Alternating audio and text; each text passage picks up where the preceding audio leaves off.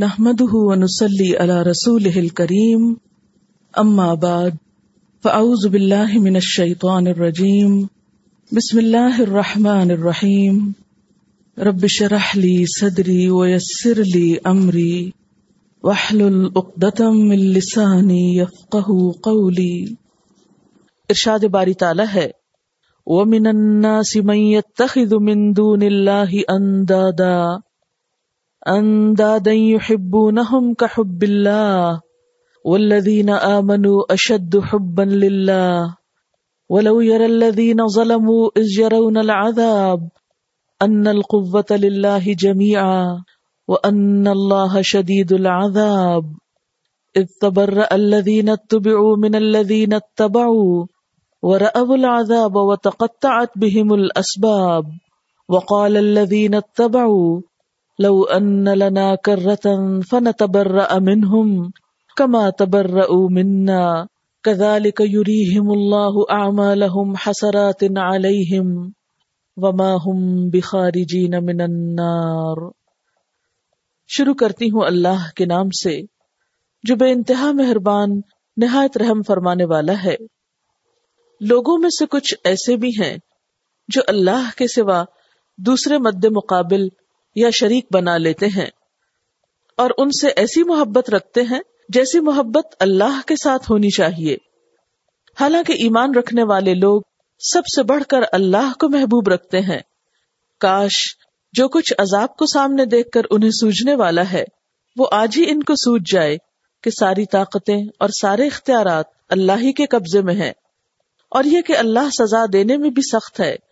جب وہ سزا دے گا تو اس وقت کیفیت یہ ہوگی کہ وہی پیشوا اور رہنما جن کی دنیا میں پیروی کی گئی تھی، اپنے پیروکاروں سے بے تعلق ہی ظاہر کریں گے، مگر سزا پا کر رہیں گے اور ان کے سارے اسباب اور وسائل کا سلسلہ کٹ جائے گا۔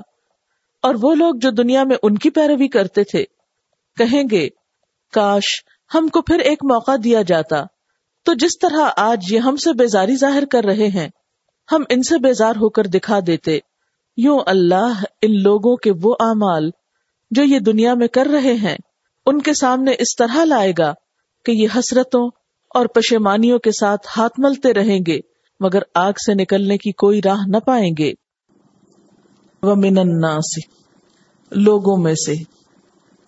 میت تخذ من دون اللہ اندادا، کچھ ایسے بھی ہیں جو یہ کھلے کھلے آسار دیکھتے ہوئے بھی، جو اتنی خوبصورت سینری دیکھتے ہوئے بھی، اتنی حیرت انگیز تصویر دیکھتے ہوئے بھی کیا کرتے ہیں؟ اوروں کی طرف متوجہ ہو جاتے ہیں اور شریک بنا بیٹھتے ہیں۔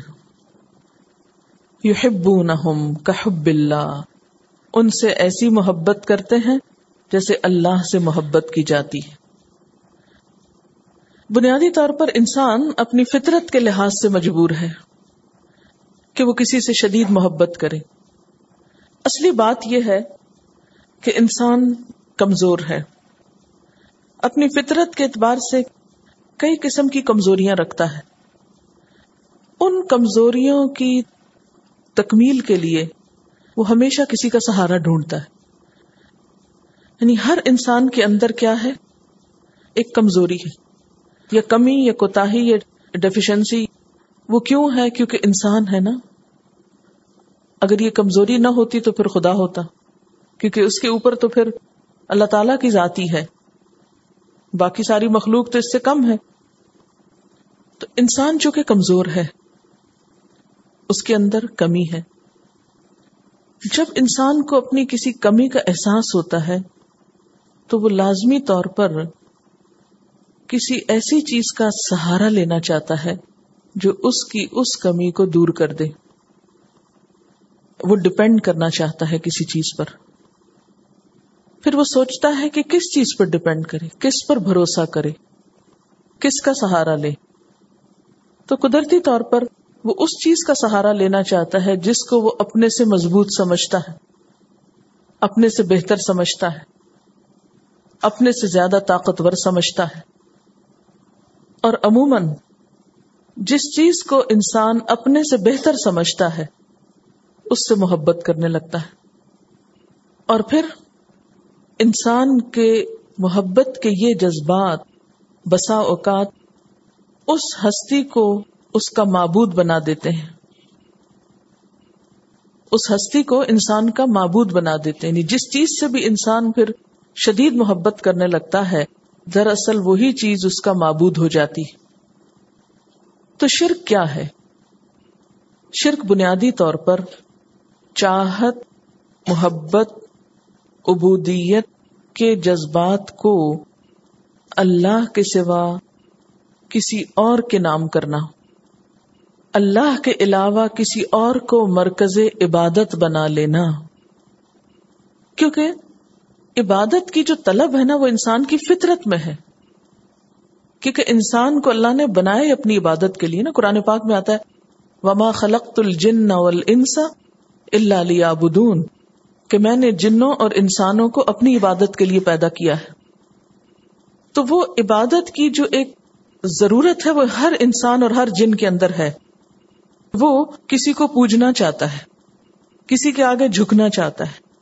کسی کے نام اپنی ساری عقیدت اور محبت وابستہ کر لینا چاہتا ہے۔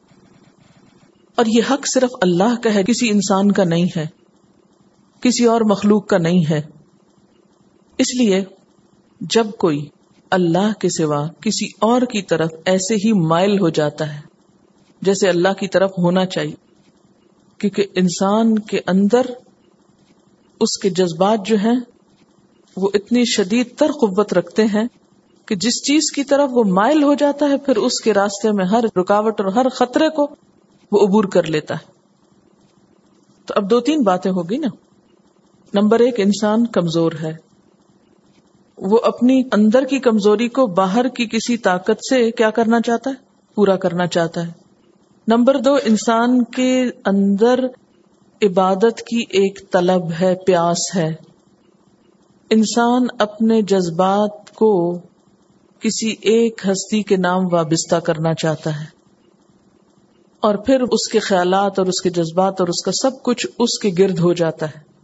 اور وہ ایک طرح سے اس کا معبود بن جاتا ہے۔ یہیں سے پھر شرک کی ابتدا ہو جاتی ہے۔ اب دیکھیے کہ دنیا میں کس کس چیز کو معبود بنایا گیا ہے۔ اللہ تعالی کے بعد کچھ لوگوں نے فرشتوں کو خدا بنا لیا۔ کچھ نے سورج کو خدا مان لیا، کسی نے چاند کو خدا مان لیا، کوئی آگ کو خدا مان بیٹھا، کوئی پانی کی عبادت کرنے لگا، کوئی پتھروں کو گھڑ کے سامنے رکھ کے ان کی پوجا کرنے لگا۔ یہ سب کچھ کیوں ہوا؟ کبھی سوچا آپ نے؟ یہ اس لیے ہوتا ہے کہ انسان کسی مضبوط ہستی کا سہارا ڈھونڈتا ہے۔ اللہ تعالیٰ کی ذات تو نظر نہیں آتی، یہ بڑی بڑی چیزیں جو ہمیں اٹریکٹ کرتی ہیں نظر آتی ہیں تو ہم انہی میں الجھ کے رہ جاتے ہیں۔ اسی چیز کا اللہ تعالیٰ یہاں شکوا کرتے ہیں۔ تو یہ آیت جو ہے، یہ دراصل اللہ تعالیٰ کا شکوا ہے۔ کیا؟ وہ من الناس اور لوگوں میں سے۔ میں یتخذو جو بنا لیتے ہیں، من دون اللہ اللہ کو چھوڑ کر۔ اندادن کچھ شریک۔ ان کی عقیدتیں اور محبتیں اور جذبات اللہ کے سوا دوسروں کے گرد گھومنے لگتے ہیں۔ یحبونہم، وہ ان سے محبت کرتے ہیں۔ کہب اللہ ایسی محبت جیسے اللہ سے ہونی چاہیے۔ والذین آمنو اور وہ لوگ جو ایمان لائے۔ اشد حبا للہ، اللہ کی محبت میں سب سے زیادہ شدید ہوتے ہیں۔ جن لوگوں کو اللہ کی ہستی کا تعارف ہو جاتا ہے، وہ لوگ پھر اللہ سے سب سے بڑھ کر پیار کرنے لگتے ہیں۔ کیونکہ اس کی ایک ایک نشانی جو ہے وہ ان کو مسحور کرتی ہے، حیران کرتی ہے۔ وہ اس میں کھو جاتے ہیں۔ وہ اس بات میں حیران ہو جاتے ہیں کہ کون ہے وہ جس نے ان سب کو بنایا ہے۔ پھر وہ بنائی ہوئی چیزوں میں نہیں کھو کر رہ جاتے بلکہ ان کے ذریعے اللہ تعالی تک پہنچتے ہیں۔ والذین آمنوا اشد حبا للہ لیکن وہ لوگ جو اس حقیقت سے دور رہتے ہیں، ان کے لیے وارننگ ہے۔ ولو یر الذین کاش کے دیکھیں وہ لوگ ظلم جنہوں نے ظلم کیا۔ یہاں ظلم سے مراد کیا ہے؟ شرک۔ اس یرون العذاب۔ کہ جب وہ عذاب دیکھیں گے تو پکار اٹھیں گے۔ ان القوت اللہ جمی بے شک قوت اللہ کے لیے ہے ساری کی ساری۔ آج ان کو آسمان کی پیدائش میں، زمین کی پیدائش میں، ہواؤں کے چلانے میں اللہ کی قوت نظر نہیں آ رہی۔ تو کل جب وہ اپنی سزا کو دیکھیں گے، عذاب کو دیکھیں گے تو یہی بات مان لیں گے، پکار اٹھیں گے کہ قوت تو ساری اللہ کے پاس ہے۔ کیوں؟ اس لیے کہ جن کو وہ اللہ کے سوا معبود بنائے ہوئے تھے، جن کی محبت میں وہ گرفتار تھے، جن کو وہ بڑی چیز سمجھتے تھے، جن پر وہ بھروسہ کرتے تھے، جن کو وہ اپنا نجات دہندہ سمجھتے تھے، آج ان میں سے کوئی بھی ان کی مدد کے لیے نہیں آیا۔ کیونکہ اگر کسی اور کے پاس قوت ہوتی تو آج اپنے چاہنے والوں کو، پکارنے والوں کو چھڑا لیتے نا؟ وہ ان اللہ شدید العذاب، اور بے شک اللہ تعالی سخت سزا دینے والا ہے، شدید عذاب میں مبتلا کرنے والا ہے۔ اب ہوگا کیا پھر قیامت کے دن؟ چاہنے والے اور چاہے جانے والے آپس میں ایک دوسرے کو ملامت کریں گے۔ اس تبر الدین تب من الدین تب جب بیزاری ظاہر کریں گے، وہ لوگ جو پیروی کیے گئے، من الزین تب ان لوگوں سے جنہوں نے پیروی کی۔ یعنی قیامت کے دن پیروی کرنے والے اور جن کی پیروی کی گئی، ان کے باہم تعلقات بہت خراب ہو جائیں گے۔ وہ ایک دوسرے سے اعلان بیزاری کریں گے۔ ورا اب العذاب۔ اور وہ عذاب دیکھ لیں گے۔ وہ تقطعت بہم الاسباب اور ان کے آپس کے تعلقات، محبت کے رشتے سب ختم ہو جائیں گے، سب کٹ جائیں گے۔ وقال الذین اتبعوا۔ اور کہیں گے وہ لوگ جنہوں نے پیروی کی، کیا کہیں گے؟ لو ان لنا کرتن کاش ایک بار ہمیں واپس جانے کا موقع ملے۔ کہاں پر؟ دنیا میں۔ کاش ایک بار واپسی کا چانس ملے۔ فن تبرا امن ہوں تو ہم بھی ان سے بیزاری دکھائیں۔ کما تبرا منا، جیسے انہوں نے ہم سے بیزاری دکھائی۔ یہاں کون سا سین دکھایا جا رہا ہے؟ قیامت کا۔ یہ قیامت کے دن سب وفاداریاں رشتے داریاں محبتیں ختم ہو کر رہ جائیں گی، جو اللہ کے مقابل شرک کی شکل میں دنیا میں موجود ہیں۔ آج دنیا میں جو لوگ اللہ کے سوا کسی کو بھی پوج رہے ہیں، قیامت کے دن وہی ان کے بت، ان کے معبود، ان کو پوچھیں گے بھی نہیں۔ اور وہاں وہ روئیں گے اور حسرتیں کریں گے اور کہیں گے، کاش ایک دفعہ ہم دنیا میں جاتے، پلٹنے کا موقع ملتا، تو ہم ان سے بیزاری دکھا کے آتے۔ کزال کا یوری ہم اللہ حسرات۔ اسی طرح دکھائے گا ان کو اللہ، ان کے اعمال، حسرتیں بنا بنا کر۔ کون سے اعمال؟ وہ جو دنیا میں ان کے آگے ہاتھ جوڑتے تھے، ماتھے ٹیکتے تھے، ان کی تصویر پڑھتے تھے، ان کا نام جپتے تھے۔ ان سارے اعمال کو ان کے سامنے ایک سین کی شکل میں لایا جائے گا کہ دیکھو تم ان کے آگے کیسے ماتھا ٹیک کے پڑے ہو اور آج یہی تمہیں فائدہ نہیں دے رہے۔ تو ان کو اپنی پچھلی زندگی کی ساری کارکردگی کیا لگے گی؟ ایسی چیز کے جس پر سوائے حسرت کے کچھ نہ کیا جا سکے۔ وما ہم بخاری جی النار۔ اور وہ آگ سے نکلنے والے بھی نہ ہوں گے۔ وہ شرمندگی اور رسوائی اور حسرت آگ سے نکلنے کا ذریعہ نہ بنے گی۔ آپ دیکھیے کہ ہر قوم کا، ہر مذہب کا کوئی نہ کوئی مرکزی نقطہ ہوتا ہے۔ کوئی نہ کوئی علامت ہوتی ہے جس سے وہ پہچانی جاتی قرآن پاک میں آتا ہے ان صفا والمروہ من شاعر اللہ۔ صفا اور مروا اللہ کی نشانیوں میں سے ہے شاعر شعرا کی جمع ہے۔ عبادت کی جگہ کے لیے استعمال ہوتا ہے۔ شعرا نشانی کو کہتے ہیں، تو شاعر اللہ کیا ہوا؟ ہر وہ چیز جس کو دیکھ کر اللہ کی یاد آ جائے۔ اللہ تعالی کے دین کے وہ فرائض اور نشانات جن کی حدود سے تجاوز نہیں کرنا چاہیے۔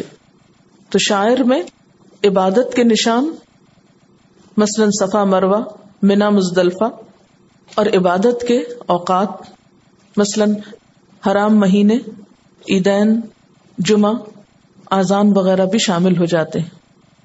تو بنیادی طور پر شاعر سے مراد وہ چیزیں ہوتی ہیں جس سے کسی انسان یا کسی قوم کی پہچان ہوتی۔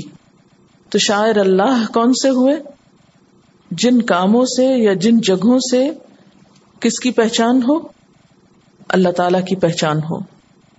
مثلا اگر آپ کسی کو نماز پڑھتے ہوئے دیکھیں، تو کیا محسوس ہوگا کہ یہ کون ہے؟ مسلمان ہے۔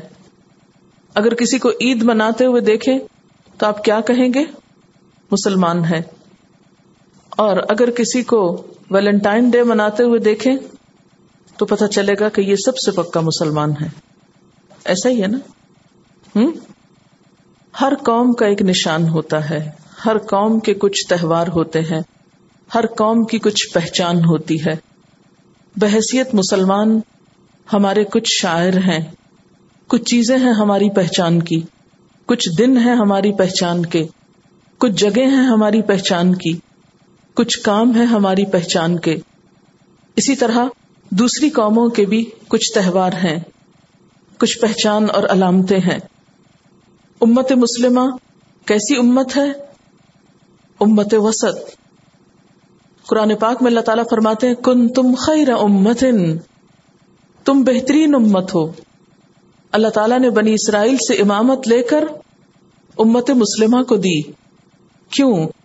قرآن پاک میں اللہ تعالیٰ فرماتے لتکون شہدا الناس تاکہ تم سارے انسانوں کے سامنے گواہ بن جاؤ تاکہ دنیا بھر کے لوگ تمہیں فالو کریں، تمہارے طریقے اختیار کریں۔ لیکن آج ہم نے یہ تو کہیں نہیں دیکھا کہ دوسری اقوام ہمارے تہوار مناتی ہوں۔ آپ کسی بھی غیر اسلامی ملک میں لوگوں کو عید الفطر مناتے ہوئے نہیں دیکھیں گے کہ وہ آپ کی دیکھا دیکھی صبح سویرے نکل کر میدانوں میں جمع ہو اور نماز پڑھیں۔ ایسا تو نہیں ہو رہا کہ وہ آپ کو دیکھ کر عید الاضحی منائے۔ ایسا تو کہیں نظر نہیں آتا کہ وہ آپ کو دیکھ کر ذلحج کے پہلے دس دنوں میں بلند آواز سے تکبیریں پڑھا کریں۔ وہ اللہ کا نام بلند کریں۔ لیکن یہ ضرور ہو رہا ہے کہ جو کچھ وہ کرتے ہیں، وہ ہم بھی کر رہے ہیں۔ ہم کرسمس بھی مناتے ہیں۔ ہم ویلنٹائنس ڈے بھی منانے لگے۔ ہم ہیلووین بھی منانے لگے۔ ہم بسنت بھی منا رہے ہیں۔ پھر ہماری پہچان کیا ہوئی؟ ہم کس کو فالو کر رہے ہیں؟ اللہ نے تو ہمیں بنایا تھا کہ لوگ ہمیں فالو کریں۔ ہمیں دیکھیں۔ ہمارے طریقوں پر چلیں۔ ہم ان طریقوں کو اتنا خوبصورت بنا کر پیش کریں کہ لوگ اس راستے پر آ جائیں۔ انبیاء کے بعد اللہ تعالی نے امت مسلمہ کو اٹھایا تھا کہ ان کے ذریعے ساری مخلوق اور ساری انسانیت اللہ کی طرف رجوع کرے، اپنے خالق کو پہچانے، اپنے مالک کو جانے، اس کا حق ادا کرے، اس کے شکر گزار ہوں۔ لیکن افسوس کہ ہم تو اپنی شناخت بھی کھوتے جا رہے ہیں۔ ہمارے طور طریقے، ہمارا اٹھنا بیٹھنا، ہماری پسند و ناپسند کس کے مطابق ہو گئی۔ اللہ تعالیٰ نے تو حضور صلی اللہ علیہ وسلم کو فرمایا تھا کل ان سلاتی و نسخی و محیا یا و مماتی اللہ رب العالمین لا شریک لہو و بدال کا امر تو انا اول المسلمین کہ آپ کہہ دیجیے کہ بے شک میری نماز، میری قربانی، میرا جینا، میرا مرنا سب کچھ اللہ رب العالمین کے لیے ہے۔ گویا میری زندگی کی ہر ادا وہ ہوگی جو میرے رب کو پسند آئے گی۔ لیکن اب تو ہم نے ہر وہ ادا اختیار کر لی کہ جس سے ہم غیروں کی نظروں میں کسی طرح جچ جائیں، کسی طرح ان کو پسند آ جائیں۔ ہم نماز میں تو کھڑے ہو کر روز دعا مانگتے ہیں اهدنا الصراط المستقيم صراط الذين انعمت عليهم غیر المغضوب عليهم ولا الضالين کہ ہمیں سیدھا راستہ دکھا ان لوگوں کا راستہ دکھا جن پر تو نے انعام کیا، صحابہ کرام کا راستہ، صدیقین کا راستہ، شہداء کا راستہ، صالحین کا راستہ، اور ان سے بچا جن پر تیرا غضب ہوا، جو بھٹک گئے۔ ہمیں ان کا راستہ نہیں چاہیے۔ لیکن عملی زندگی میں کیا واقعی ہم صحابہ کرام کے پیروکار ہیں؟ ہماری زندگیوں میں وہی شجاعت وہی امانت، وہی صداقت، وہی قابلیت اور لیاقت ہے۔ یا ہم اپنی ہر چیز میں ان کو فالو کر رہے ہیں، جنہیں اللہ تعالیٰ نے اپنی کتاب میں مغدوب علیہم اور ضالین کہا۔ ضربت علیہم الذلت والمسکنت وباغ بغضب من اللہ کہیں ایسا تو نہیں کہ ہم ان قوموں کے طریقوں پہ چل پڑے جن پہ اللہ تعالیٰ نے ذلت و مسکنت چسپاں کر دی۔ جن پہ اللہ کا غضب ہوا۔ ہم کس چیز کو دعوت دے رہے ہیں؟ ایسے کام کر کے کیا ہم اللہ کی رحمت کو دعوت دے رہے ہیں؟ وہ قومیں جنہیں اللہ تعالیٰ نے دالین کہا کہ وہ اپنا راستہ بھول گئے ہیں۔ وہ اللہ کی طرف جانے کا راستہ بھول گئے۔ وہ وہاں سے اللہ تعالیٰ کو اپنا مرکز محبت، مرکز عقیدت اور مرکز جذبات بنانے کی بجائے اور چیزوں کی طرف منہ کر گئے، رخ کر گئے۔ انہوں نے دنیا کو اپنا سب کچھ سمجھ لیا۔ ہمارا جینا مرنا تو اللہ رب العالمین کے لیے تھا، لیکن ہم ان قوموں کی پیروی کر رہے ہیں، جن کا جینا مرنا صرف دنیا کے لیے رہ گیا ہے، جو ظاہر پرست ہو گئے، جو صرف ظاہری چیزوں کی چمک، دمک سے اور ظاہری چیزوں کی خوبصورتی سے نہال ہو رہے ہیں اور اسی کے پیچھے دوڑ رہے ہیں، جن کے نزدیک ساری خوشیاں اور ساری لذتیں صرف دنیا کے لیے رہ گئی ہیں۔ جن کے لیے کھانا پینا، پہننا، اوڑھنا، خوشی، غم، سب کا سب صرف دنیا میں مقید ہو کے رہ گیا ہے۔ ہم تو ان کے پیچھے چل پڑے۔ مومن کے لیے تو خوشی کی انتہا اس جنت میں ہے۔ اس کا گھر تو وہاں ہے۔ مومن دنیا میں کام تو کرتا ہے، لیکن جیتا دنیا کے لیے نہیں ہے۔ اس کے پاس جو بے پناہ صلاحیتیں ہیں، وہ صرف اس حقیر ختم ہونے والی زندگی کے لیے نہیں ہے کہ ہم جو کچھ بنائیں بس صرف اس دنیا کے لیے اور یہیں پر ختم ہو کر رہ جائے اور اس کے بعد ہمارے لیے کچھ بھی نہ ہو۔ مومن اس لیے نہیں جیا کرتا۔ مومن کے مقاصد تو بہت بلند ہوتے ہیں۔ وہ تو ایک شکر گزار انسان ہوتا ہے۔ وہ تو محسن ہوتا ہے۔ وہ تو دوسروں کی خاطر جیتا ہے۔ وہ تو حساس ہوتا ہے۔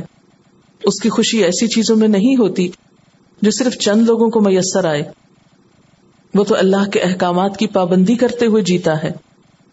اللہ کی نافرمانی میں جینا اس کے لیے موت ہوتا ہے۔ لیکن آج افسوس کہ ہم اللہ کی نافرمانی بھی کرتے ہیں اور پھر ہمیں اس پر احساس بھی نہیں اور اس پر خوش بھی ہوتے ہیں۔ اور اس کو محض تفریح کا نام دے کر اپنے لیے جائز اور روا قرار دیتے ہیں۔ تفریحات تو نبی صلی اللہ علیہ وسلم کے زمانے میں بھی تھی لیکن ان کی تفریح کیا تھی؟ وہ راتوں کو اللہ کے لیے تو ضرور جاگتے تھے، لیکن وہ راتوں کو بسنت منانے کے لیے کبھی نہیں جاگے۔ ان کے سفر تو جہاد کے لیے ہوا کرتے تھے، خیر کو پھیلانے کے لیے ہوا کرتے تھے۔ لوگوں کو اللہ کی راہ دکھانے کے لیے ہوا کرتے تھے۔ اور آج ہمارے سفر صرف بسنت منانے کے لیے۔ وہ بھی خوشی کے موقع پہ کھانے پکایا کرتے تھے، لیکن محض اپنے لیے نہیں۔ وہ ان میں دوسروں کو بھی یاد کرتے تھے۔ آج ہمارا حال یہ ہے کہ دن بدن بے روزگاری بڑھتی جا رہی ہے، غربت بڑھتی جا رہی ہے۔ تعلیم میں ہم آگے جانے کی بجائے پیچھے جا رہے ہیں۔ ہزاروں بچوں کے لیے اسکول کی چھت نہیں۔ لیکن دوسری طرف ہماری قوم کی عیاشی کروڑوں روپے کا زر مبادلہ، محض ڈور خریدنے پر اور کاغذ اڑانے پر۔ اللہ بھی اس قوم کی حالت نہیں بدلتا۔ جو قوم اپنے آپ کو خود نہ بدلے۔ ان اللہ لا یغیر ما بقوم حتی یغیر ما بانفسهم اللہ کسی قوم کی حالت نہیں بدلتا جب تک کہ وہ اپنے آپ کو خود نہ بدلیں۔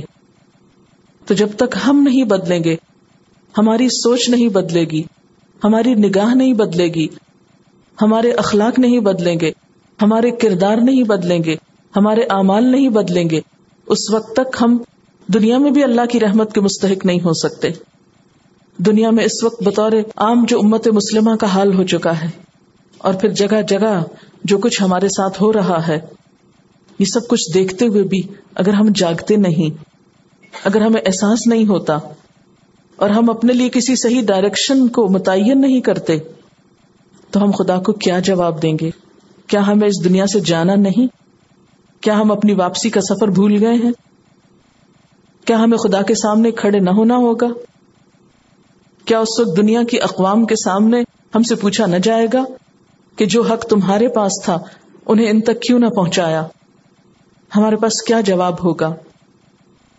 کن تم خیر امت اخرجت لناس تم بہترین امت ہو، جسے انسانوں کے لیے پیدا کیا گیا ہے، سارے لوگوں کے لیے پیدا کیے گئے ہو۔ اخرجت لناس تم اپنے لیے نہیں ہو، تم ساری انسانیت کی بھلائی کے لیے ہو۔ پستبک الخیرات دوسروں کی بھلائی کے لیے دوڑ لگاؤ، آگے بڑھو۔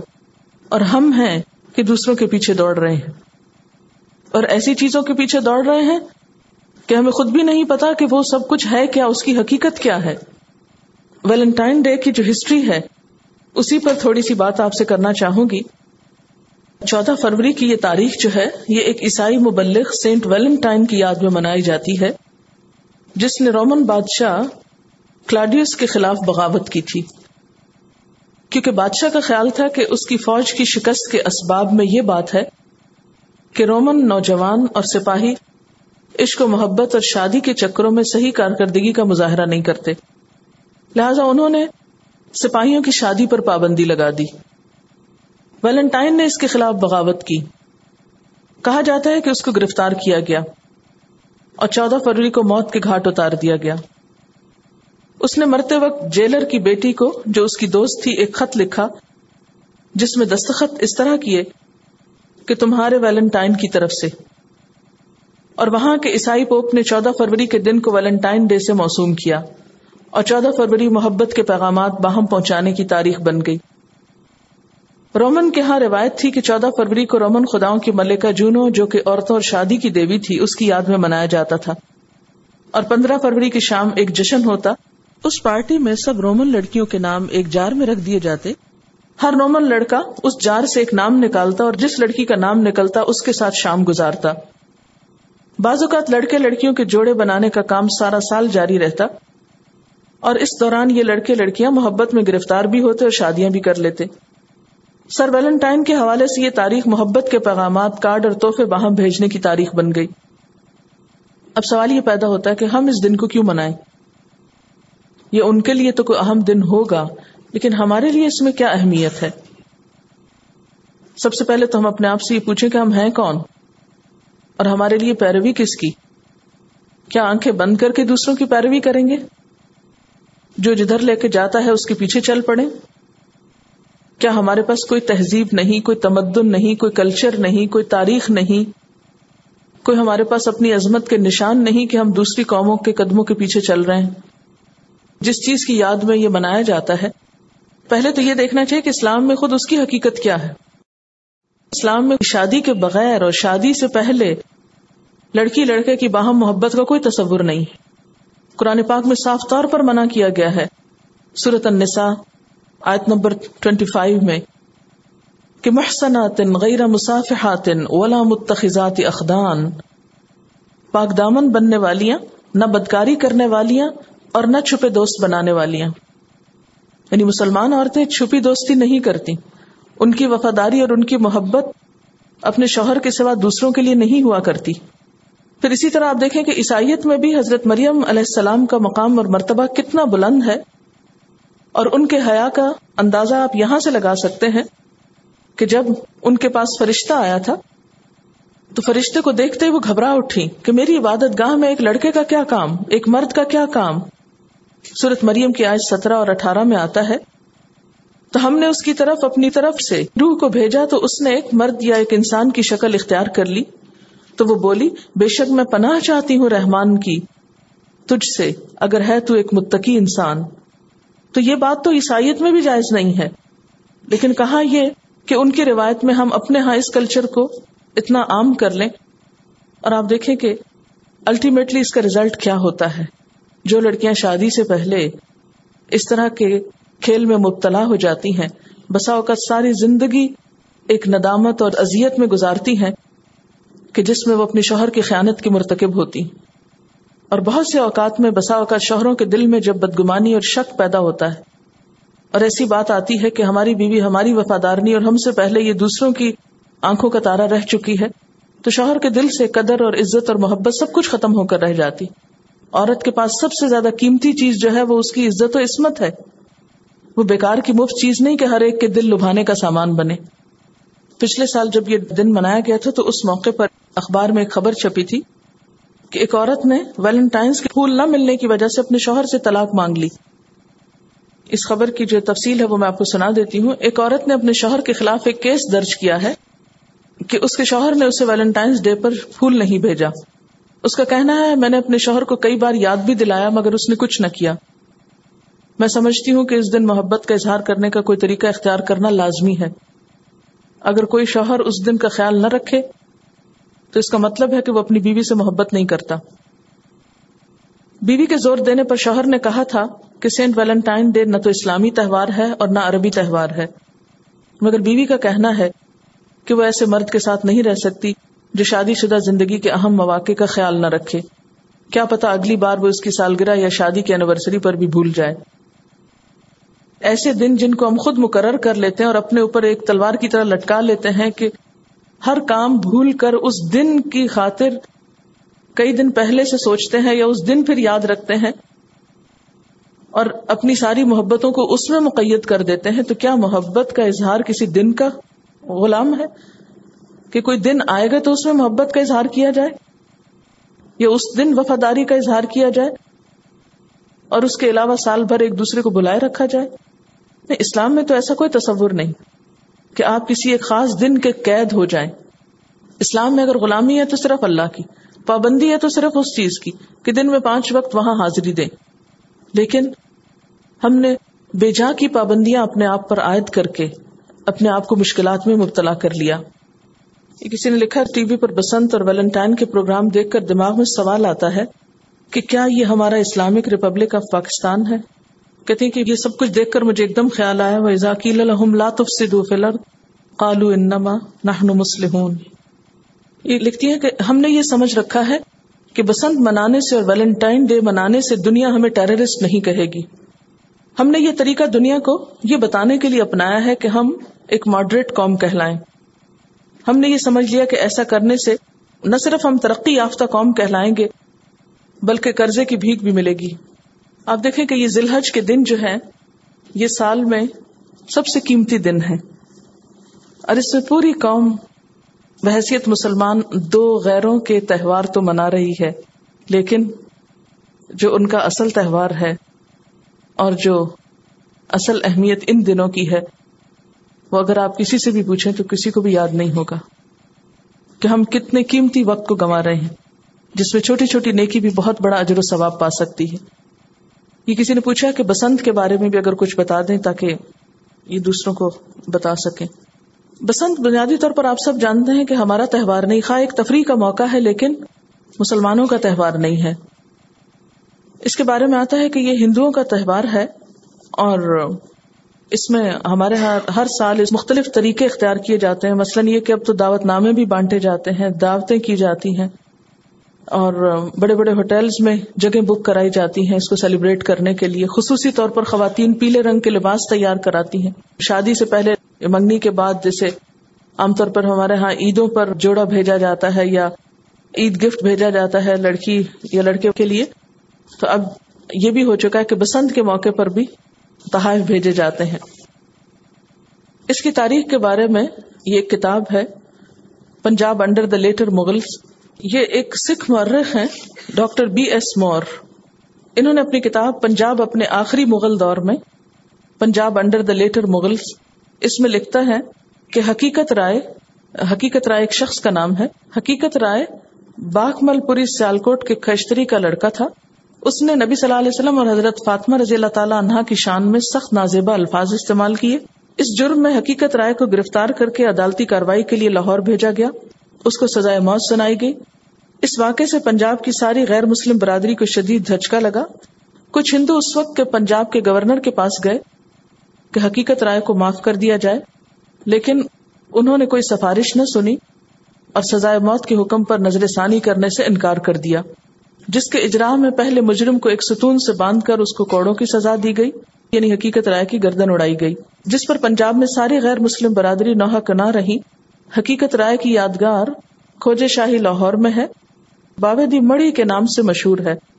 ایک ہندو رئیس نے بسنت میلے کا آغاز کیا، جس کی یادگار بھی اس علاقے میں قبرستان کے ساتھ موجود ہے۔ اس کتاب کے صفحہ 299 پر لکھا ہے کہ پنجاب کا بسنت میلہ حقیقت رائے گستاخ رسول کی یاد میں منایا جاتا ہے۔ ہمارے یہاں عام طور پر رواج ہوتا ہے، جب کوئی مر جاتا ہے تو اس کے بعد اس کی قبر کے اوپر میلہ وغیرہ کیا جاتا ہے۔ تو بنیادی طور پر یہ بھی دوسری ہی قوموں سے آئی ہے چیز۔ تو بہرحال، اس پر آپ دیکھیں کہ ہم کبھی بھی غور نہیں کرتے کہ کوئی کام شروع کب ہوا یا کس وجہ سے ہوا۔ ہم صرف اس لیے کرتے ہیں کہ سب کرتے ہیں۔ اور چونکہ سب کر رہے ہیں، اس لیے ہمارا کرنا بھی اس پر درست ہو گیا۔ بسنت کے موضوع پر واہر مسلمان ایک بکلٹ ہے، پڑھ سکتے ہیں۔ بہرحال، سوچنے کی بات یہ ہے کہ ہم کسی کو بھی فالو کرنے سے پہلے، کسی کے بھی پیچھے چلنے سے پہلے یہ ضرور دیکھ لیں۔ کہ کوئی خود کہاں جا رہا ہے اور کیوں جا رہا ہے؟ کوئی اور یہ کام کیوں کر رہا ہے؟ کیونکہ قیامت کے دن انسان انہی کے ساتھ ہوگا جن کا پیروکار ہوگا اور جن کے ساتھ چلے گا اور جن سے محبت کرتا ہوگا۔ کسی نے لکھا ہے کہ بسنت کیونکہ ہندوؤں کا رواج ہے تو ہمارے پاکستانی بھائی بہنوں نے اس کا نام بدل کر کائٹ فلائنگ رکھ دیا ہے تاکہ لوگ اس سے نہ ملائیں۔ تو کیا نام بدلنے سے حقیقت بدل جائے؟ گی یہ بتا رہی کہ ان کا دو سال کا بھائی مانٹیسری میں جاتا تو جب وہ ویلنٹائن ڈے پہ اسکول سے واپس آیا تو اس کے ہاتھ میں بھی ہارٹ تھا۔ دل ہاتھوں میں اٹھائے پھرتے ہیں۔ کہتے کہ رومنز میں یہ ویلنٹائن ڈے یا یہ جو فیبرری کا مہینہ یہ برڈس کا میٹنگ پیریڈ ہوتا تھا تو اس سے یہ رسم چلی۔ مہنگائی زیادہ ہے اس لیے بکرا نہیں خرید سکتے، پتنگ خریدتے ہیں۔ جشن بہارا کا نام دیا ہوا ہے۔ بہار کی آمد کی خوشی میں۔ خوشیاں ہی تو ہماری زندگیوں میں رہ گئی ہیں۔ ایسی ایسی ترقی کر لی ہم نے کہ سوائے خوشیوں کے اور کوئی چیز ہی نہیں۔ حج والے دن کو سیلیبریٹ نہیں کرتے۔ اللہ تعالیٰ نے ہمیں خوشی منانے کے لیے دو بہترین دن دیے ہیں، عید الفطر اور عید الاضحی۔ ہم نے عیدوں پر اہتمام ختم کر دیا اور عید کو ہم کیا کہتے ہیں؟ بہت بور دن ہے۔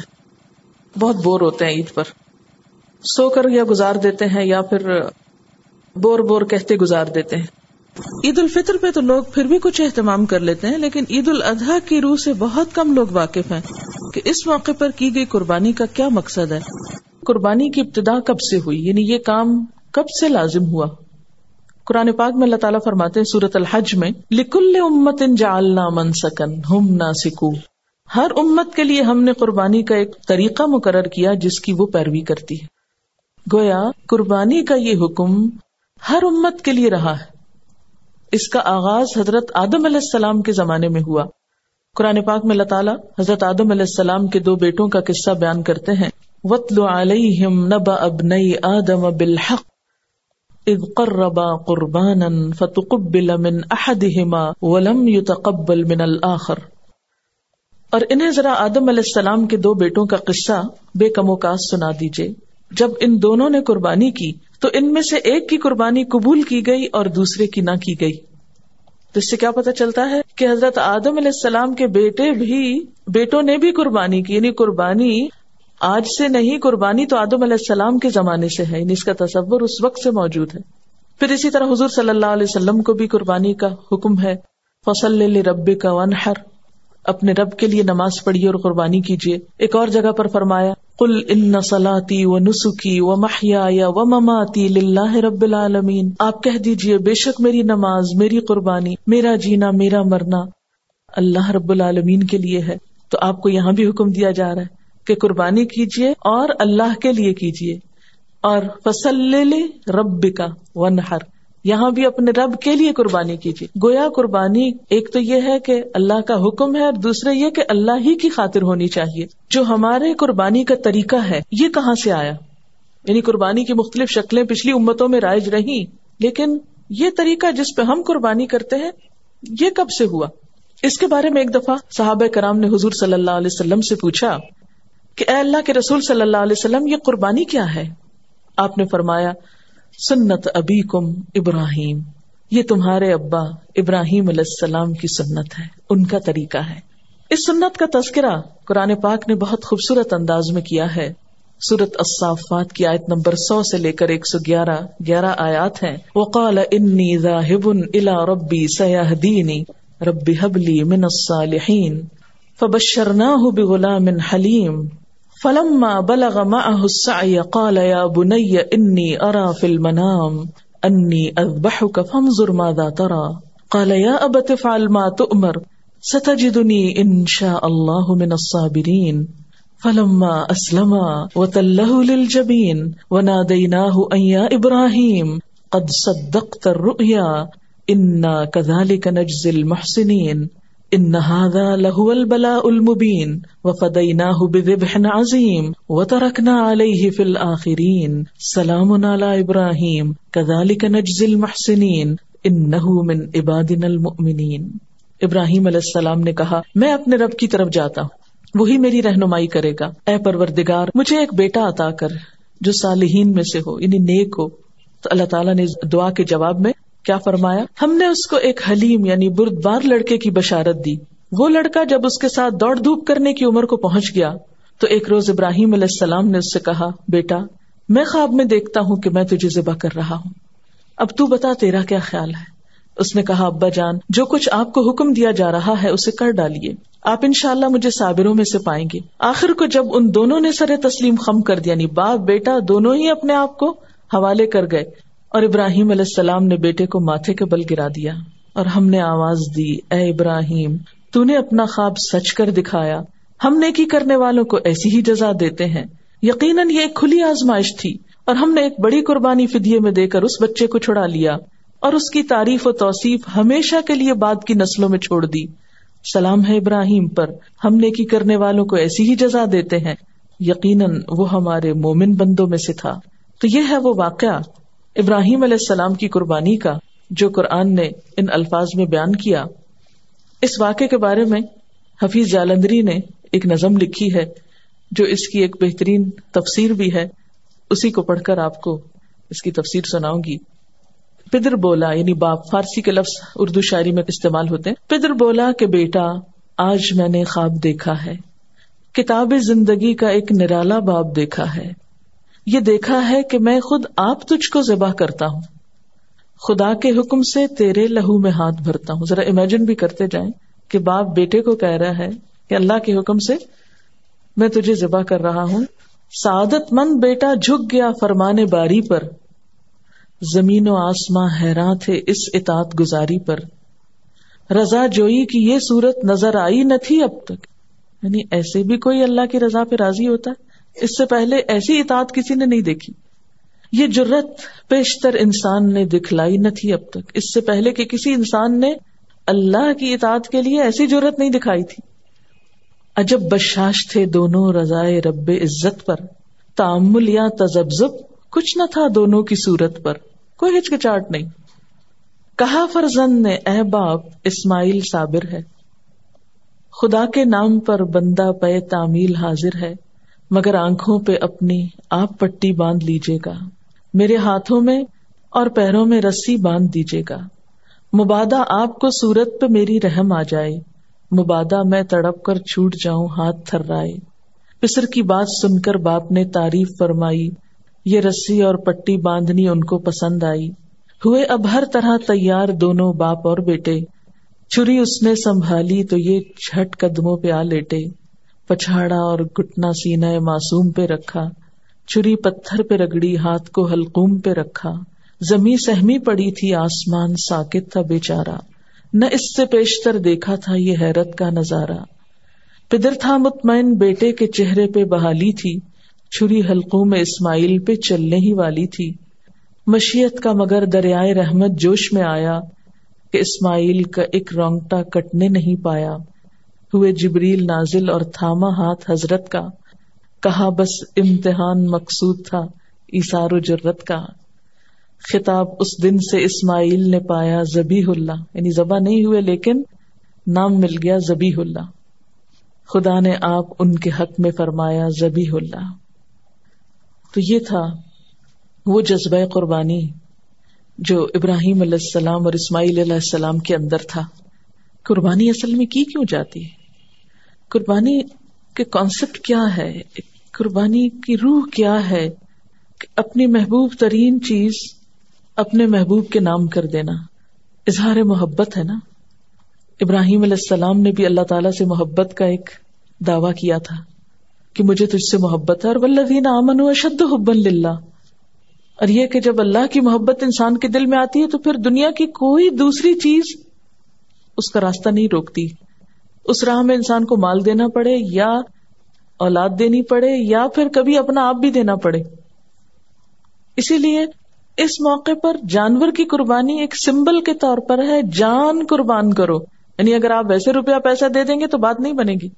جان دو، کیونکہ انہوں نے اپنے بیٹے کی جان دینے کے لیے کوئی بھی ہچکچاہٹ نہیں کی تھی۔ اب دیکھیں دنیا میں محبتوں کے بہت قصے ہیں اور ہر محبت کے ساتھ قربانی کا قصہ بھی کیونکہ محبت کی تکمیل ہوتی نہیں، محبت کی تعریف مکمل نہیں ہوتی جب تک اس میں قربانی نہ ہو۔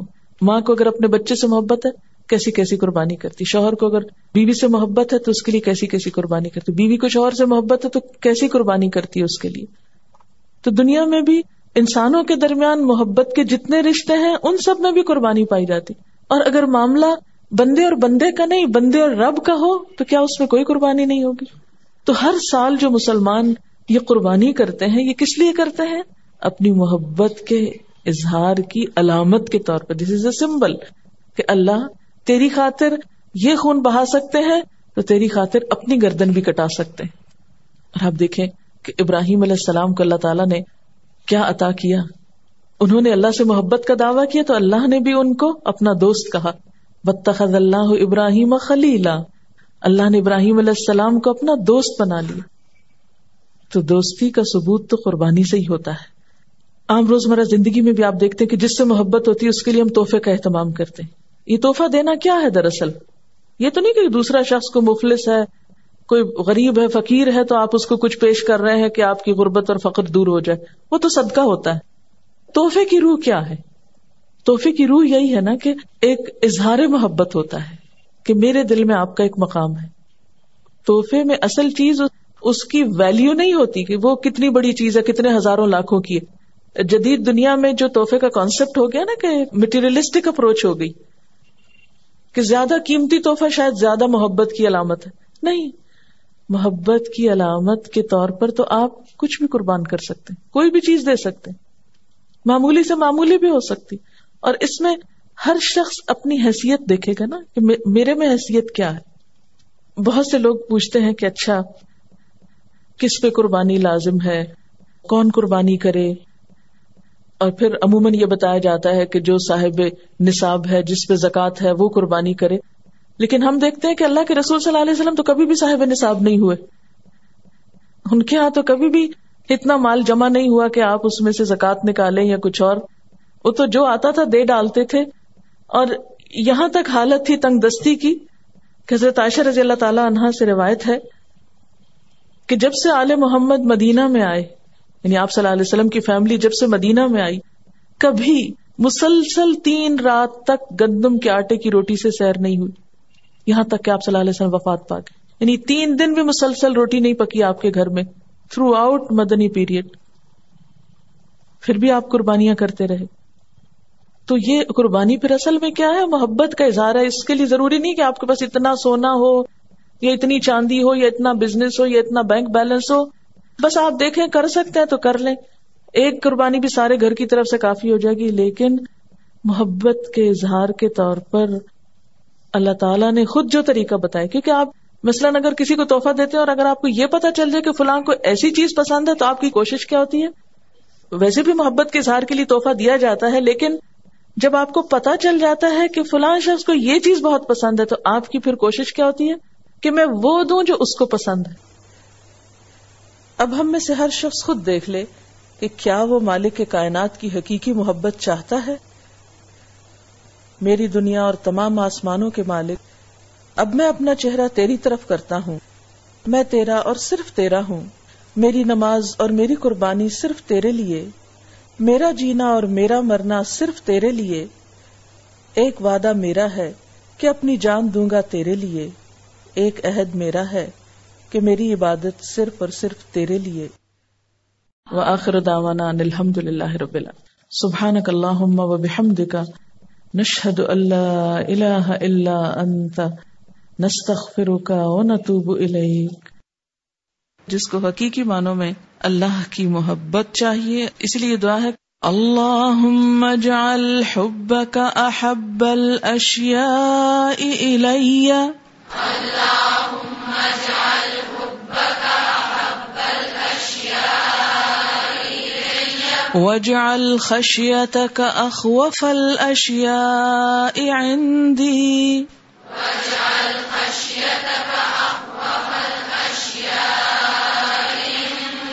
عندي واقطع عني حاجات الدنيا بالشوق إلى لقائك واقطع عني حاجات الدنيا بالشوق إلى وَإِذَا أَقْرَرْتَ أَعْيُنَ أَهْلِ الدُّنْيَا مِن دُنْيَاهُمْ وَإِذَا أَقْرَرْتَ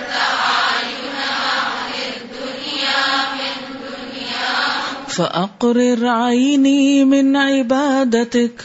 فَأَقْرِرْ عَيْنِي مِنْ عِبَادَتِكَ اللہم اے اللہ، اجعل، بنا دے، کر دے حبکا اپنی محبت کو.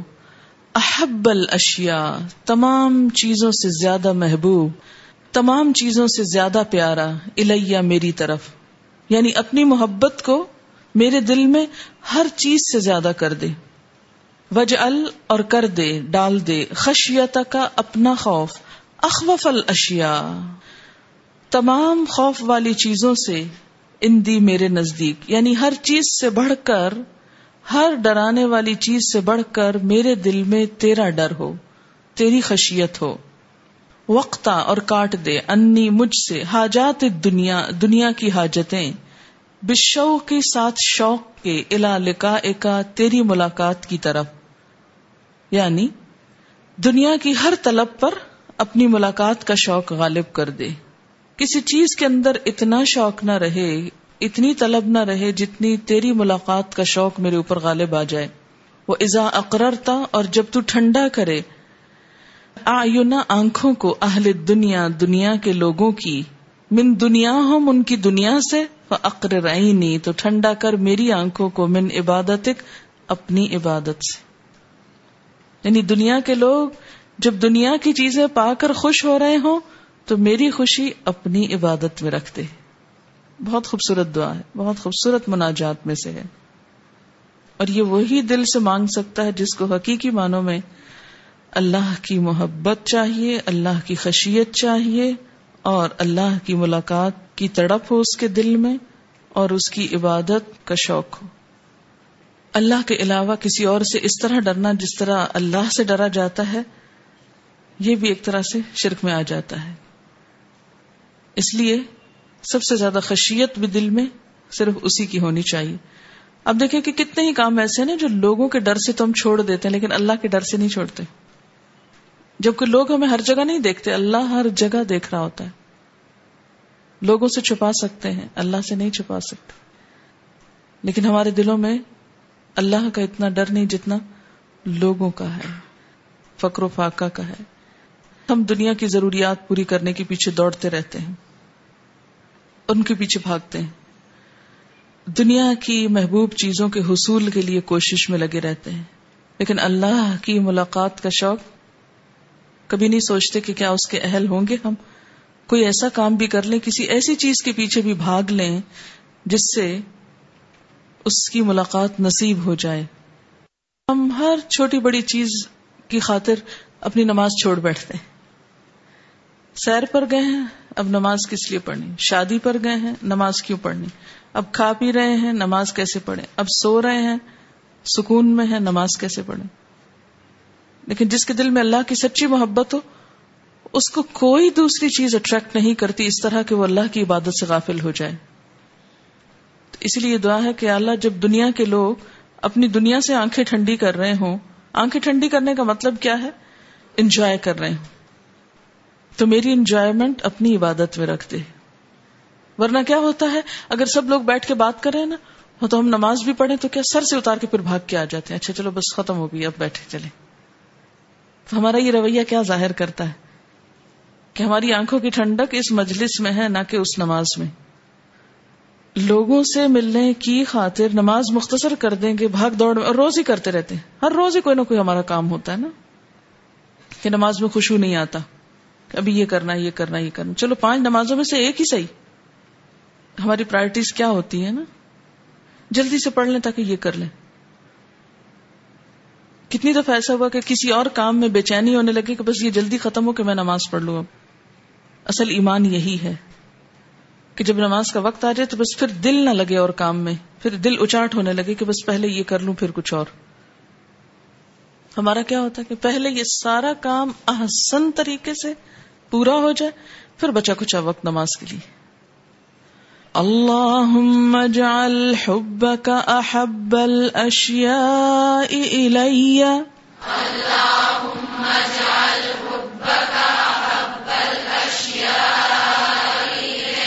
الي واجعل خشيتك اخوف الاشياء عندي. واجعل خشيتك واقطع عني حاجات الدنيا بالشوق إلى لقائك. واقطع عني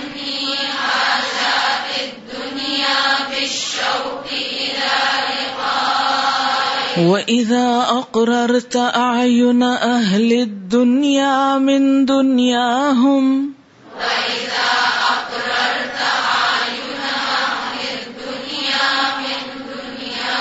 فَأَقْرِرْ عَيْنِي مِنْ عِبَادَتِكَ